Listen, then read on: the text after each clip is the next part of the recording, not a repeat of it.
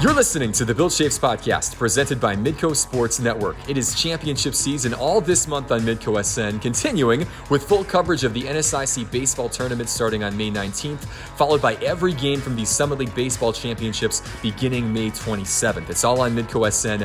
This is how we do sports, and this is the Bill Chaves podcast. Welcome to another edition of the Bill Chaves podcast. We are taping this on a Tuesday morning, May the 18th. Alex Heinert, Bill Chaves, here with you for as long as it takes today, because we got a lot of stuff to get to, as this is kind of the last pod of the regular season, I guess you could say. We're going to start to tape, taper off and go into summer mode soon. Bill, how are you? How does the pod find you this afternoon?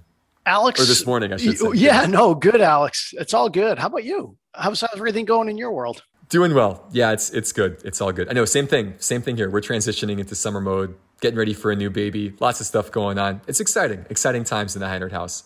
I think that's great. No, same. Uh, obviously, the uh, temperature gauge has has gone up a little bit. Um, you know, finished off uh, uh, certainly one of the sports that was still playing last week in softball, and then uh, and then track and field. We're kind of in a little bit of a wait and see mode right now to see whether or not uh, some of our uh, student athletes uh, make the West regionals.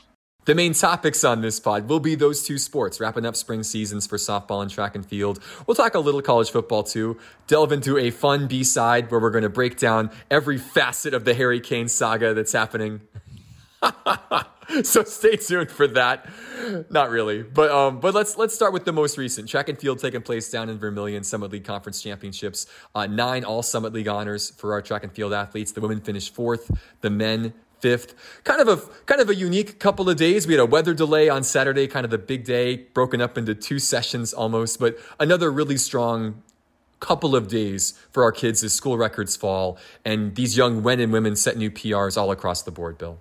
Yeah, you know, um, congratulations to uh, South Dakota for running a great event. Uh, I know Kyle Doporalski was down there. He's our track and field. He oversees track and field as a sport administrator, and so uh, he was down there. And um, yeah, good three days. And uh, you know, in talking with him uh, after we kind of debriefed everything, it, it would appear that we are in in wait mode with uh, with a number of our student athletes to see whether or not uh, there's a uh, um, you know opportunity for them to go to the West Regionals. So uh, so it should be interesting, Alex.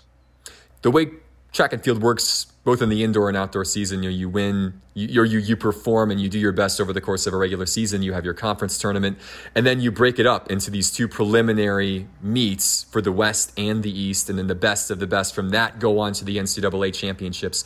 West prelims are coming up uh, at Texas A&M at College Station at the end of this month, May 27th through 29th, and then Eugene, Oregon, Tracktown USA will host the national championships on June 9th through the 12th. And we, we believe we do it. We will have a couple of athletes going. It just depends on who sort of makes the cut, how it all kind of shakes out in the next couple days. So you've got Destiny Rose Haas in the discus mm-hmm. is a possibility. Christopher Evenson in the shot is a possibility. Lucy Steinmeier in the 400 and Erica Eads in the 1500 and the 800. So again, I think the way what track works, you've got to see who's declared uh, at this point in time, and then based on your performances, whether or not you make the cut line. Yeah. Shout out to Lucy, who was a, a champion in the 400 in recent seasons for UND. She came back for that extra year this year. And even though she didn't win the race on Saturday in the 400, she lost to a gal from South Dakota that ran a 53 2 or a 53 3, like a crazy time. Uh, Lucy became the first North Dakota female athlete to run a sub 54 400, which is blazing. She ran a 53 9 to take second place. And um, UND Insider put out a great little recap video that kind of talked to a couple of our athletes. And we got to hear from Christine Engel addressing the team after the meet. But they show Lucy after she finishes that race. And if you're not a track and field person, you know, you see someone crosses in front of her and she crosses the finish line. And you might think, oh, you know, she must be bummed. She got second place. She didn't win. And she's so excited because she broke that 54 barrier. And that's one of the big things about track that you're competing against yourself more than you're competing against the opposition. Cool to see someone have that kind of a joy breaking a mark that they have been gunning for i'm sure really their entire life yeah it's that is interesting and it, you're describing it really really well almost like golf in a weird way right like yeah. like if you hit mm-hmm. your own best score we could be playing against each other and it just might be that you're just a better golfer than me but all of a sudden you know i, I broke par right? I mean maybe yeah. a 71 or something like that and you know you could have lost but at the end of the day it was a it was a pr for you. Yeah i'm sure that i am not a better golfer than you. I can guarantee, almost guarantee that. but maybe someday, maybe someday we'll put that to the test. Coming this summer, the Bill Chaves podcast at Kings Walk. we'll see. Or at Ray Richards. You never or know. Ray Richards. There you go. There you go. Might exactly. be better for us that it's only nine holes. it, it very well might be. Oh, count me in for this summer. That'll be fun. Yeah. That'll be good. That'll be good. Oh, so congrats again to, to Christine and the teams for strong performances this weekend again. And we'll wait and see. Check again, just be for refreshing, fightinghawks.com and, and be paying attention to social media as those West prelim spots get doled out here in the week to come. Uh, on the softball side, UND did a great job splitting with Kansas City the final weekend of the regular season to clinch their spot in the Summit League Championships. Jordan Stevens' squad was the six seed Bill. And then they go and make some noise down in Fargo. They knock off North Dakota State, who had been, I don't know how many years in a row they had won the conference tournament. I mean, nine or 10 years in a row. It was like this crazy run for the Bison.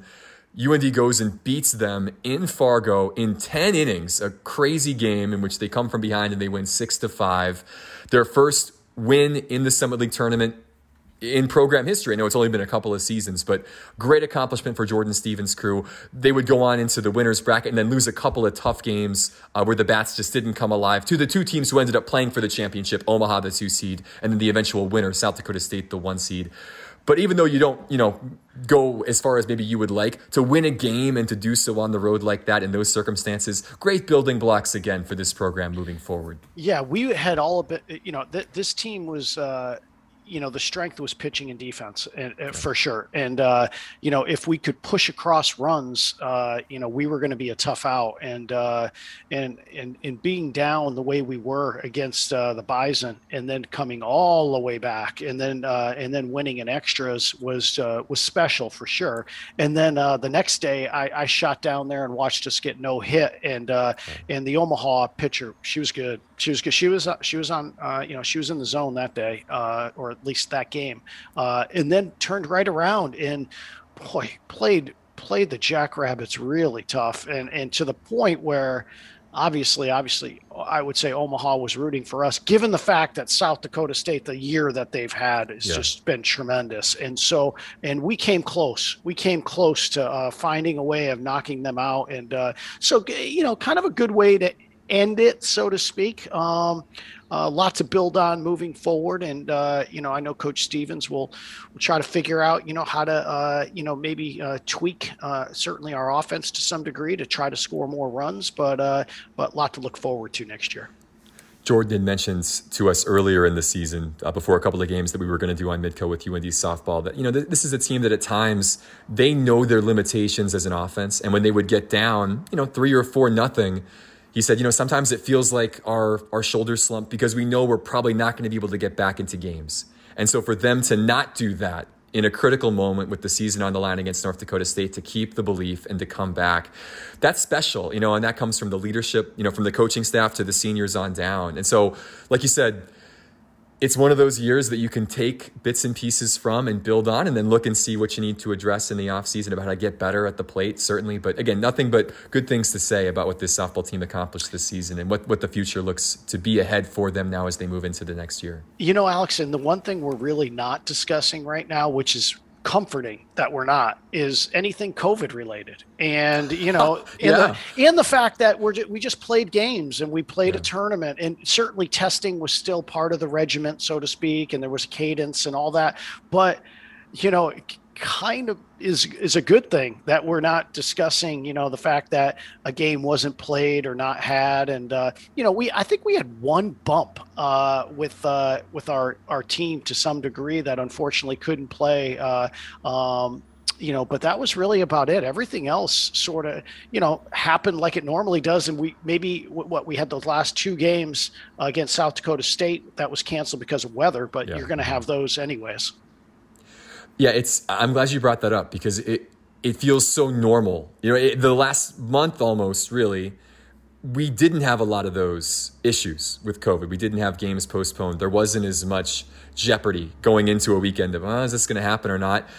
And the fact too that, you know, we had some fans in the stands and different things. I think now, even though we still have track and field preliminaries and NCAA championships to come, now that the sports season is starting to wind down and a lot of teams have finished for the year, it is incredible to look back a little bit and see how far we've come, you know, really from last spring at this time when nothing was happening, you know, to the fall when there was so much doubt and some hurdles to overcome through the winter and through the spring. But it just it's so incredible that I think student athletes this year at least got a majority of their games in, that they got to have that college athlete experience, that they graduated. Happy graduation to all these kids that have now wrapped up and have their diplomas. It, it's really it was a hard year in a lot of respects, and uh, certainly you know better than anybody how tough it was for coaches and athletes.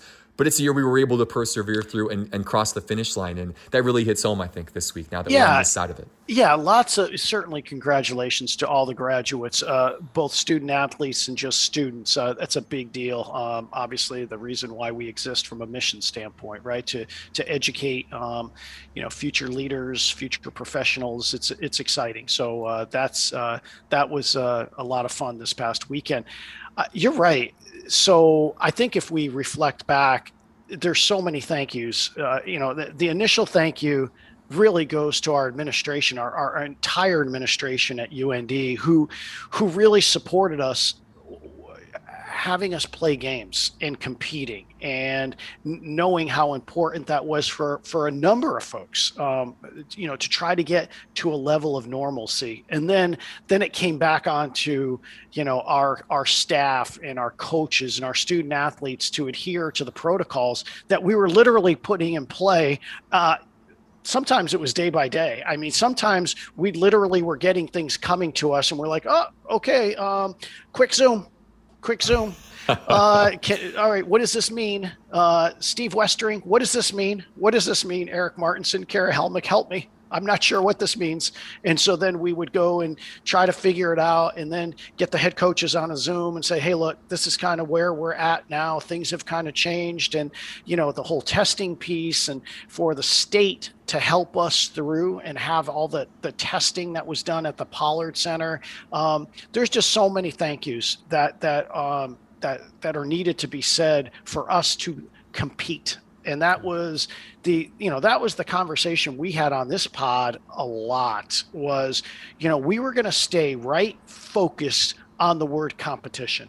And if we could compete we were going to do that. And that was exciting for us. And uh, you know now we're almost to the end here for this particular year and certainly better than what happened last academic year. And uh, and you know the the things that we have to navigate and negotiate now is you know, last spring, uh, those athletes were able to get an extra year. Now the fall and the winter athletes are in the same boat. So we're grinding through a lot of that uh, conversation, along with the newfound portal for five sports that uh, that that you know had never had that before. Add in the extra COVID year, and uh, just a lot of stuff to navigate at this point, which we are. I've got to think that a lot of those things are going to take up your time, the majority of your time, perhaps this summer. When you look at your summer checklist, Bill, what does kind of stand out to you? I'm again assuming the things you just listed off are probably pretty high up there. Yeah, you know, I'd say this, Alex. You know, I I, I try to um, I try to uh, get to a point where if I'm not working on certain things, then I'm probably off base and I need to kind of recalibrate or recenter. One of them is at this point, we're in a 70 year old building with Hyslop. Memorial Stadium has come down. We do need to figure out the next iteration for a lot of our sports at this point, as far as where they're housed on a day to day basis. And, you know, many of our places that we actually play in are awesome. But but the actual day-to-day existence of our student athletes we just need to keep grinding and and keep getting better in that regard and if you came to campus it's amazing some of the things that are happening right now as far mm-hmm. as some of the buildings that are maybe being taken offline that have kind of served its purpose and there was deferred maintenance on them and so this is a whole conversation institutionally, not just athletics. And uh, it's exciting times. The Memorial Union uh, is going to open here in the in the summer slash late summer for the academic year. I'm watching the Nistler School of Business literally like happen right before your very eyes. I mean, there's a library has uh, Chester Fritz Library has had a, a, a, refurbish done to it. So there's just a lot of exciting things happening on campus, and we're part of that as well. It is exciting. And it, it, the development has been stunning, really, in the last 12 months, even when you think about the changes made just to University Avenue and how the whole makeup of the campus looks so different. And now, yeah, as you said, some of the big changes with Memorial Stadium going down, the new Union going up it, if you've not been to campus, even in just a year, you will be shocked at what you will see. And hopefully, if things continue to go as they have been going and the CDC continues to feel comfortable with where we are as a country and we can lift some restrictions and fans can be on, you know, on campus sites to watch our sporting events come the fall, you're going to get the opportunity to come and enjoy and see and experience. And I think you're going to like what you see if you're listening out there and haven't been back uh, walking around campus here in a little bit. Yeah, and you know, it, it, even this year, uh, the Alerus Center with the new turf has been tremendous. Yeah. Uh, you know, so we're just, you know, there's a, there's a number of things that maybe we're at, at, the end of life that we're trying to figure out what the next iteration is, and so that's the, those are some of the things I would say from a UND perspective that we're working on,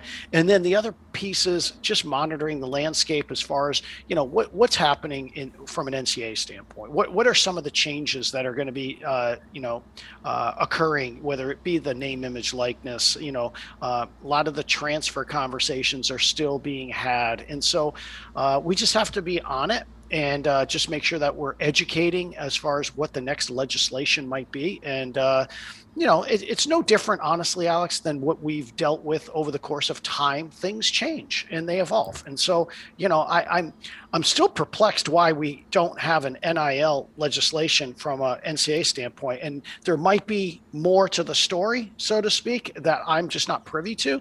But it seems like uh, um, you know that's probably going to be a summer thing. So when we pod at some point, maybe once in June, once in July, maybe we'll have more information. Yes, loyal listeners, be reassured that Bill's take on what's going on in the national landscape and locally as well will continue as the summer moves along. We, we joke this is kind of like our spring finale, but we'll keep going with the Bill Chaves pod on a, on a still semi regular basis until the school year picks back up again in August. So stay tuned for those things. A couple other non UND, but still UND related things that happened recently. This past weekend down in Frisco, Texas, we had a fellow Missouri Valley Conference school who we beat take on a team from the Southland that we had beat a couple times in recent seasons for an FCS national championship. Heck of a game, Bill. Odd game, of course, with a long weather delay and awful, awful conditions to start the game for both South Dakota State and Sam Houston, but really fun game in the end and a great advertisement for FCS football on ABC on national television that the Bearcats end up winning 23 21 in the end. Yeah. You know, and you know what it tells you a couple things. Uh, obviously our program is knocking on the door. Uh, I think we're, uh, you know, we're we're we're playing. I'll call it the best of the best uh, at, at the FCS has to offer, and I think we're playing at a uh, at a very high level. Uh, when you do get to the playoffs, home games matter. And uh, you know, you saw Sam Houston, you know, kind of ran the table four straight, and all one score games you know, less than probably five points on, on many of them. And it, it really came down to the last play for them. And so that's, that's the margin you know that's the margin at, at, that level and so i think it was a great uh, experience for our our team to uh, to experience that and i think we have a shot uh, you know as we move forward as far as that game itself you know it's tough you lose your quarterback in the first series I, yeah. I mean you know they it kind of got stalled there for about two and a half quarters and uh, really tough. That's a that's a really really tough one uh, that that that occurred, but you know certainly that's that sport to some degree that that injuries do play a part and uh, literally the next person up right? And so you have to be prepared at all times. It has to just take the wind out of your sails when you see your guy go down like that, as you said on the first series. And Mark Gronowski was just a freshman, but was the leader of that football team in a lot of sense. And he was the Valley Player of the Year and all those different accolades. And you could see them trying to adjust. And, and the kid who came in, Keaton Heide, had to do the same thing last season in 2019, where he had to play about half the season because the starter at that time had gotten hurt, J'Bore Gibbs. But it's not quite the same when you prepare your game plan based on this player and now he's gone. Now you got to completely change your system. But give them a lot of credit again. They, they hung in there and they had the the crazy run by Isaiah Davis to make it, you know, to put them on top late in that game. And but like you said, comes down to one or two plays, and there were a couple of fourth down plays that Sam Houston converted, and they get the big touchdown on third down, and and uh, that that was that. But yeah, like you said, the fact that UND really handily beat South Dakota State earlier in the season and had recent success against the Sam Houston team, and we're right there in the quarterfinals this year against the James Madison team that easily could have beat Sam Houston. That was such a crazy game in the semifinals, just big momentum swings all over the place. These are good stepping stones, you know, for this program, and they've got to look and see, hey, these are teams that we have played and beaten in recent seasons. Why, why not us here now come the fall? Because it will be a very quick turnaround now. You just get a couple of months, and it'll be fall practice right at coming up again in August. It's crazy how quick of a turnaround that's going to be. For sure, and and I think when we when we knew that the uh, spring was going to be the uh, um, the regular season for this particular year, the 2020 year campaign, if you will. had a lot of conversations with Coach Schweigert about, you know, what does the calendar look like for the next 12 months? And he made sure that he was, you know, uh, really thoughtful on, you know, how much, uh, I guess, that you put down the gas pedal or not. I mean, and to some degree, you had to be really thoughtful because you didn't know when your season was going to end, and then you want to make sure that there's some decompression so that you can get away from it, and then uh, and then get back at it in August. And so, uh, yeah, I mean, uh, you know, I thought the spring was uh, incredibly valuable programmatically for us, and so now we just have to continue to build on it in a really, you know, hard, tough league. I mean, each yeah. each game is its own, each season's its own. And so, you know, the one thing you get is you just don't go back to the quarterfinals when the games start in late August, early September. Like that's not how it goes, right? Like, so you yeah. come back and you're zero and zero, and here we go again. I know it's for from a football perspective, it is exciting to think that that is really just a couple of months away and pretty soon that home home opener against Drake not that far off you know and you get to go to Utah State this year and there's a Big Sky rival with Idaho State involved and and then this great Valley season that, that starts with NDSU at home for the first time since the early 2000s you know on October the 2nd there's there's a lot of excitement that comes with those things. That schedule's out, by the way, now on fightinghawks.com if you want to check it out. But uh, but they're also again just that turnaround. Guys got to get healthy and get ready to go for another big season. Um, last thing on spring football, there was a little bit of buzz again coming off that national title game of different people saying, "Hey." Maybe this should be the spot for FCS football moving forward. Maybe the spring is the time where we should play FCS or D2 or D3. Like, what what are your th- I feel like I know your thoughts, but what are your thoughts to people who would say this is a better spotlight for these schools, this is a better opportunity for them to gain more national attention. Maybe the spring should be when we play the FCS season. Yeah, I, you know, I, you know what was great about this is I think there's always been a little bit of conversation about this, but now we actually had to do it. Hmm. And mm. I don't know, I I think traditionally uh, football's in the fall, and I think it's a fall sport. I think it aligns with the calendars uh, for the NFL and for the CFL. And I just think uh, if you're looking to go on and play professionally for as long as you can, I think it would be really difficult for you to play FCS football in the spring long term. And so I thought this was the right decision for this subdivision this year. I really do. I thought it was uh, um, you know, I didn't know how it was going to play out, but I thought uh, it worked out pretty well. There were some bumps along the way, no question mm-hmm. about it. But I thought the majority, obviously, we got the games in, and got all the playoff games in. So, and it was great. I mean, it was close to 100 schools that participated. So, so it was a, you know, um, just a unique year that you'll always remember.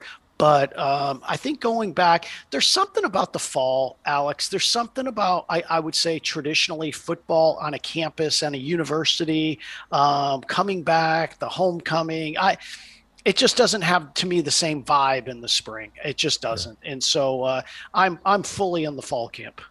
Yeah, and for what it's worth, I would be too. Again, like you said, nice to do this this year to give the kids a season out of necessity, but probably not the way moving forward for all those reasons you mentioned and, and more. It's, yeah, football's a fall sport. That's where it should be. And for one year, we could absolutely do it. Absolutely do it. I mean, it was the right thing to do.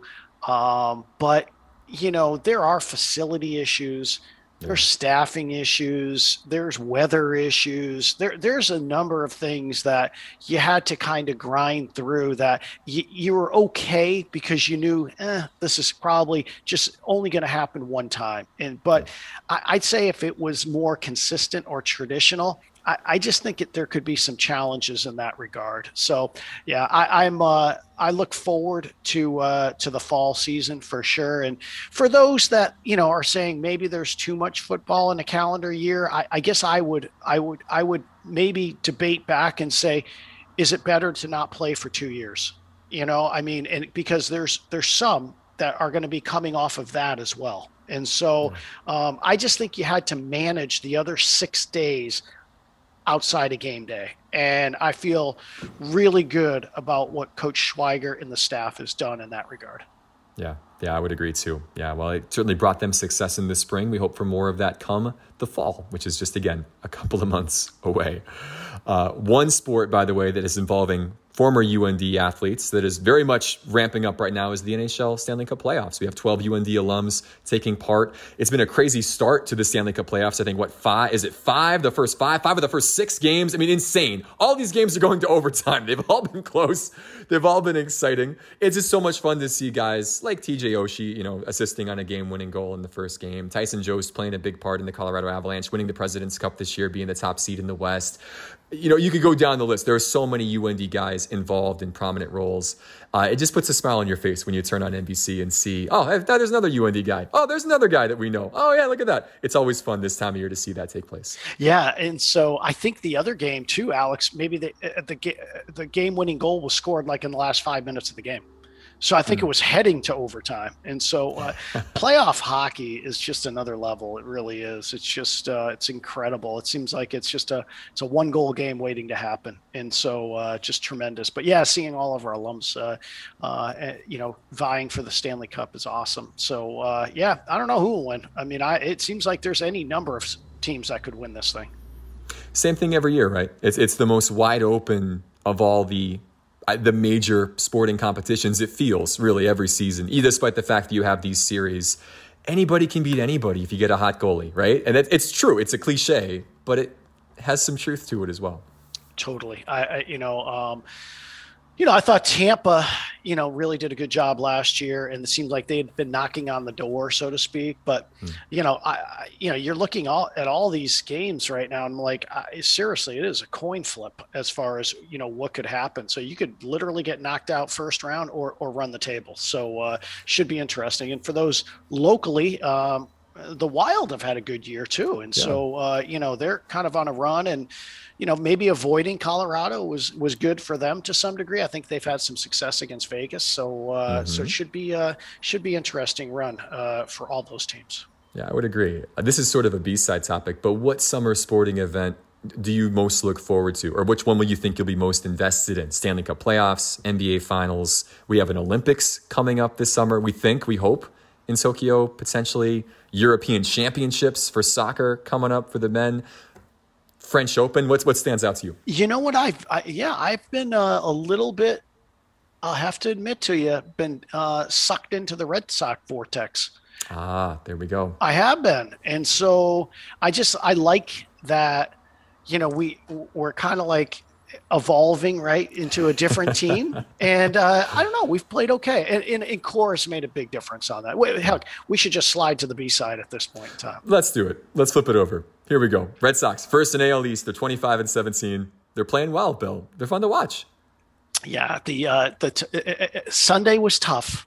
Bloop single by Trout, like literally just placed perfectly. I, I mean, it really I mean, it should have been the third out, and it should have been it. Twenty. It should have been the twenty seventh out, and then uh, Ohtani kind of wraps one around the pesky pole, and next thing you know, you're losing six to five. But you know, Matt Barnes has been lights out. He really has, and and I won't even blame him. I mean, literally, Trout fought that one off for like his mm-hmm. first hit in like 18 at bats, and then and then Ohtani so strong, he just found a way to to to get that one done. But yeah, teams played well. Pitch has pitched. Uh, way better than I anticipated.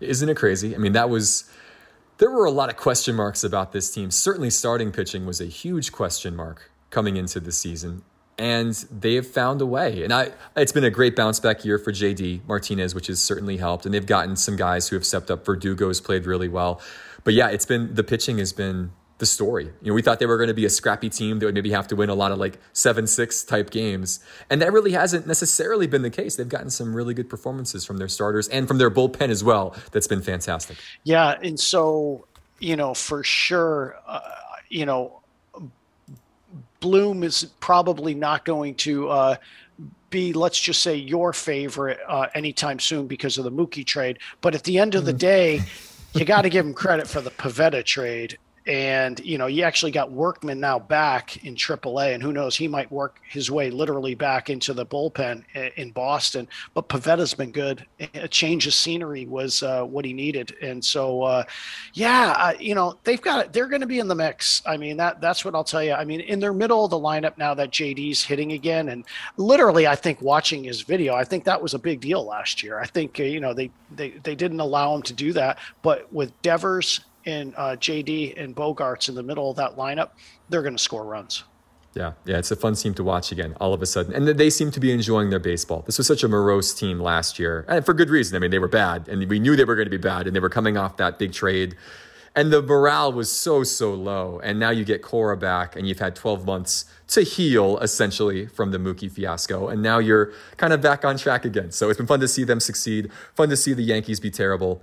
Um, condolences to the Twins fans. It's been tough to see the Twins be so bad, but it's also been sort of fun to see the fan base just be. I'm not even sure what the right word is. They, the fan base has been galvanized by the poor showing of, of the Twins this year, and you wish you wish they can turn things around. God bless them. I, and you never know. I mean, uh, you know, they they've just been in a really tough. Uh, you know, they've lost games all all which way, and um, and and then Buxton gets off really to an MVP start and then unfortunately he finds himself on the IL. So, you know, it, it is tough. You know, obviously one of our great alums is Dave St. Peter, and so yeah. uh, you know, I, I I always wish him well. Uh, you know, and, but every year is its own. And you know, we went through it last year with the Red Sox. And it, here's what I'll tell you though, Alex. This is what I was saying to a, a few of my buddies over the weekend. A couple of Red Sox fans that I like to commiserate with sometimes or celebrate with is. Um, every once in a great while, it's not a bad thing to be a seller because you can do some things that you normally can't do. And I, you know, they would have never done that Pivetta trade if they weren't in sell mode at some point. And you know, the Yankees did that with Gleyber Torres, right? When they uh, when they mm-hmm. traded Chapman to the Cubs. And so every once in a great while, that's not the worst thing in the world. And so if I'm the Twins this year, okay, if things aren't going well, well then you know what? Maybe I retool and then I figure out, hey, how do I stock up my my my minor league system? Because the Red Sox at one point, right, Dombrowski, he is kind of king of flushing your your minor league system. They're not helping me today, right? Yeah, yeah. They can help someone else tomorrow. Yep, exactly. Won him a title, certainly, you know, but there's a price sometimes to pay for that, and this is this is the price. The fact that you have nobody in your farm system anymore, but the uh, that's just it though. It's all cyclical, and you know, but most of these franchises are run for the most part by smart people, and it doesn't take too long, and you start to figure it out. And I'm sure that'll be the case for the Twins. We're already seeing the immediate returns for the Red Sox so hopefully that continues. By the way, Bill is talking about baseball right now because he doesn't want to talk about the fact that Harry Kane wants to leave Tottenham and yeah. has now made that made that official and has put in his transfer request and much ado thoughts? about nothing. Much ado about nothing. Oh. Uh, Harry Harry uh, does not have the leverage. This just in. He's he re-signed a contract that was pretty substantial for I think three more or four more years. Yeah. So now I don't know what the market is. I mean, I would be generally I'll be. I, have gotten to this point. We haven't won anything with them.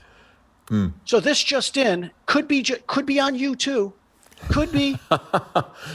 he is leading the league in goals and assists. He, he's leading both of those categories for the Premier League. But yes, true.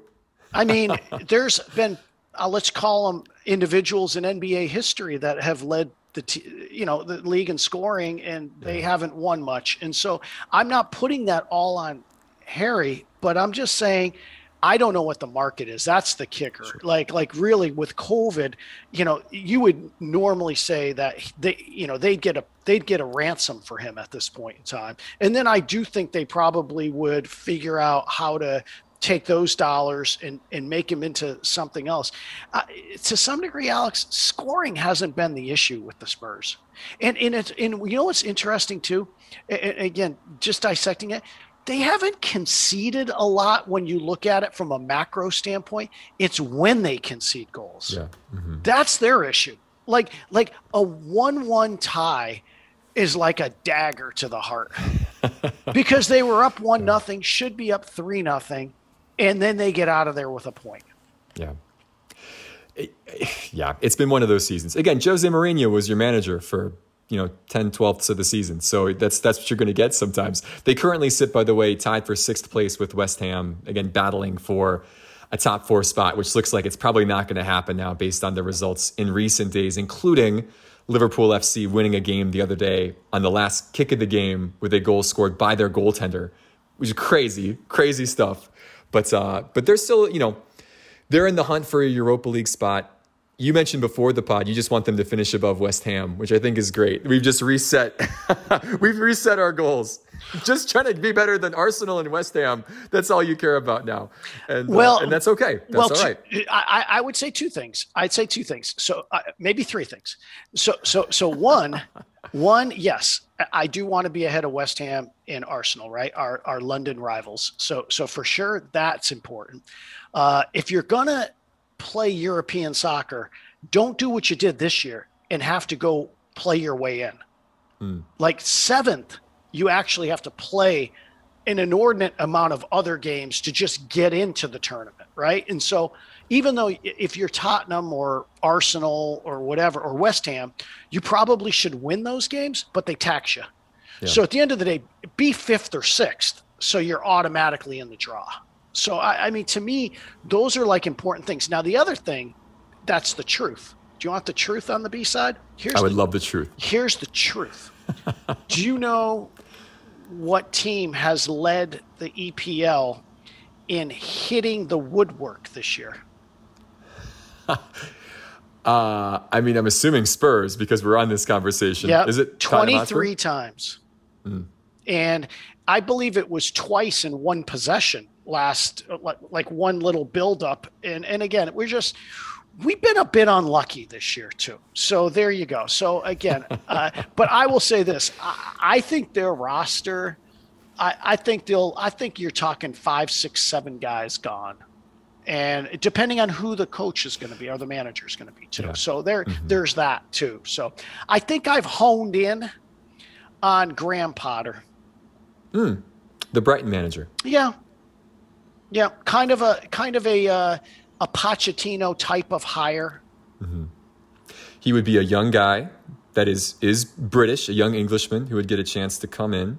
He uh, plays a very forward-thinking style of football, well liked by the analytics nerds. Ironically, you talk about Spurs sort of being unlucky and having a tough time finishing with all the posts. That's essentially been the Brighton knock all this season, where they play lovely stuff. They, they have great possession stats and take a ton of shots, and they just don't score all that much. So that would sort of be a continuation of what you've seen this season. But he would probably be, I would much rather, if I was a Spurs fan, have Graham Potter in than, than a guy that's kind of a retread around the European cycles. I think well, that's probably better to go for someone young that has promise. They were talking yeah. about like a Roberto Martinez, and I'm like, you know, I, you know, and, and, it's kind of like, um, oh, your old manager that's at Leicester right now. Eh, oh, Brendan. And he's probably not going to go to the Spurs after the success he's had with Leicester. Why would he? To some degree, but I, I, I would rather do the the Pochettino thing where a Graham Potter has has done a nice job with Brighton. It's got kept him in the league, and certainly it's a step up for him, no question, right? Oh, I yeah. mean, I mean, it's Goodness. a great step up. So, but he's been in the league too, so I I think there's value in that. So um, that's where my chips are, but Levy's pretty pretty quiet guy, so uh, he's pretty close to the vest. So and he hasn't asked my opinion. oh, he should. I, Graham Potter would be a good hire. I, would be happy for you if that's the way it worked out. You could rebuild, bring in some, bring some of the seagulls in up from the south coast.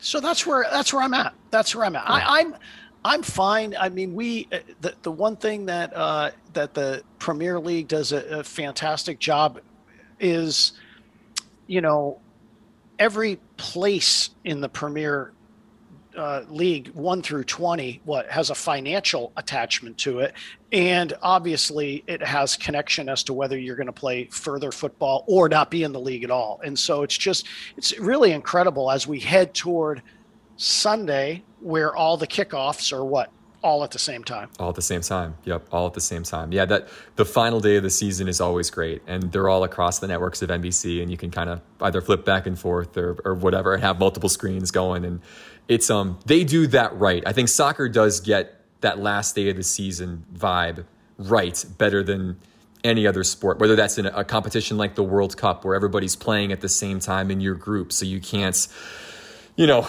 know the result and then just kind of say, ah, we know we know we just need a draw to advance, et cetera. We're just going to take it easy. No, everybody plays at the same time. And it, it's that makes the drama build so much. It's really fun. And I get like so the difference between this and uh, our American sports, where the NBA that was weird, right? They were trying to figure out how to manipulate their bracket, so to speak, and that just gets odd. Whereas it's almost refreshing that the last match of the year means a lot. I, I, mean, uh, like literally. I mean, here, here, you know, Tottenham's had kind of a, I'll call it disappointing season, and I that's all relative. I mean, everyone's trying to get their places in, but it is a big deal to beat out a certain uh, certain teams, and uh, you know, so it, it should be interesting. So we have mid mid week matches, and then we finish up with the one uh, finish one up at the end of the uh, uh, weekend. And so your situation, though, as we said pre-pod, I don't really like Liverpool all that much. I'll have to admit to you. I I I, find them pretty annoying. I think I find well, I find Jurgen Klopp pretty annoying. But but at oh. the end, of, but but at the end of the day, um, your goalie scoring at the end was pretty amazing. It was pretty cool. Yeah, that's they're tied one one with West Brom, a bad West Brom team that's already been relegated, but had you know always seems to find a way to bloody the nose of top level opposition. That's kind of their thing, and it's tied. Liverpool need the win. They send the goalie up for a corner kick. Last, it's extra time, extra time upon extra time. It's like the fifth added minute of four and somehow it just works out. I mean, the cross goes right to the head of Alisson Becker, and he scores this great header on the last kick of the game to win it. And great scenes. And he's he's a great guy. Alisson is a Brazilian goalkeeper who Liverpool bought from Roma a couple of seasons ago, and he's uh, he lost his father earlier this season. He dedicated his goal to his late dad. Like just, it's only the only six times it's happened that a goalie has scored in a Premier League game since '92. It doesn't happen often. First time since 2012. It almost been a decade, and it and it was an incredibly important goal. I saw. Um, the statistics on Liverpool's chances of making the top four, if they draw that game, were 40%. They had a 40% shot. Now it's up in the high 70s that they'll make top four. They don't quite control their own destiny, but if they win these next two games, they play tomorrow and they play on Sunday if they win and if Chelsea drop points anywhere, they'll pass Chelsea for a top four spot. And Chelsea have to play Leicester today. So it's it's very much in play that things can happen and they could find themselves in Europe again. So here's here's where I'll leave you with on this whole thing and maybe the whole pod. How about Please. that? Is just for fun. Um, just because maybe I, I become bored at times and I like to play games, I guess, in my own head with this stuff. I do. I would like to see Chelsea. Uh, they've already what just lost the FA Cup to a brilliant goal by Leicester. Did you see that goal? By the way, Youri Tielemans. Oh my goodness, Beautiful. perfect. Continue. Have a good chance of losing the Champions League final to Manchester City. Yep, correct. And then find themselves in fifth place. Yeah, that would be that would be the trouble. the disappointment trouble. Yeah. I know. In Chelsea, it, it wouldn't bother me for it to happen to Chelsea. Like, like it, it, so I, what I said about Liverpool before, I think I like Chelsea less than Liverpool. so I wouldn't mind if Liverpool finishes up fourth at that point in time. And uh, but you got to give Leicester credit. I mean, as far as a a club that does not have the resources of the others, I think they're the the um, I think their wage scale is somewhat pretty competitive, though. But they certainly don't uh, they don't bring in the revenues in normal times as the other. Um, I'll say whatever you want to call them, the big six or whatever. But I mean, at the end of the day, they've done a heck of a job. It's been really impressive. I mean, they won the Premier League title what 2016. I mean, that they were what a 5,000 to one shot to win it, and and that was really impressive over the course of a 38 game season to be the best team in the league. That's really hard to do. And they pulled it off. And then to win an FA Cup, their first ever FA Cup. And that's a different deal. Obviously, you're playing different opposition up and down the English ladder over the course of a season. But they had to knock off some, some really good teams and obviously doing so against Chelsea in the final. Brendan Rodgers, the former Liverpool manager, much maligned at times for sort of being an idealist and kind of a kind of a goofy fella, but uh, but has done a great job with that group, and they've brought in some really good young players, and they mesh well. They're, they're a team that I enjoy rooting for, and I enjoy succeeding because they are they are kind of this team from a smaller town in the Midlands, and they don't have all the corporate sponsorship dollars, but they kind of find a way to compete. They're they have some characters. Jamie Vardy is a character up front for them and has been for years. But they, they're, they're, they're an outsider and it's fun to see outsiders in a, in a league that typically does not reward outsiders do well. It is. It's it's quite amazing, and uh, now they've maintained too. I mean, that's yeah. where I think it's been awfully impressive because you're right. Occasionally, sometimes maybe the moon and stars align where the Manchesters just weren't, you know, up to snuff that one year and whatever, and they found a way to just get it done. But over the last five years, they've been a player and they're going to be top four again. Assuming assuming they get anything out of these next two games, they'll be a Champions League team next season. So again, as I, as we said pre-pod, I mean, I, am selfishly rooting for them hard against Chelsea so that they maybe take the gas pedal off the last match of the year. There you go. Yeah, because who plays Tottenham the final day of the season? Leicester Football Club. So best of luck. Best of luck with that, sir. Well, good. Well, that's probably a good place to wrap things up here for this pod for 2020, 2021. Our 90th episode, Bill, in the books now. Pretty good pretty wow. good again. Wow. So we're going to hit the century mark next year. We would be on pace right around the same time Tom Brady's playing the Patriots in Gillette. We'll be hitting the, the 100 pod mark. Can't wait. Can't That's awesome. Wait. That's awesome. No, I we appreciate you, Alex. Appreciate Midco sponsorship and uh, appreciate everything that you do for UND athletics. And uh, yeah, it's exciting. We'll head to the summer. Hopefully, everybody has an awesome summer. I'm not sure when we'll maybe mid June and then maybe mid July, somewhere in that range. I think maybe be on the lookout for for a pod at that point, and then we'll get back at it in August. Perfect. Two pods on the way, and a Heinert Chaves golf derby coming up as well over at Ray Richards. Amen. Time and place to be determined. That's right. That's right. awesome. Good stuff as always. Appreciate you, Bill. Have a great summer as well. We'll be in touch. Thanks, Alex. For Bill Chaves, our producer Cassie Niles, and our entire Midco End and UND team, I'm Alex Heinert saying thanks again for listening to this edition of the Bill Chaves podcast, and we'll talk to you soon.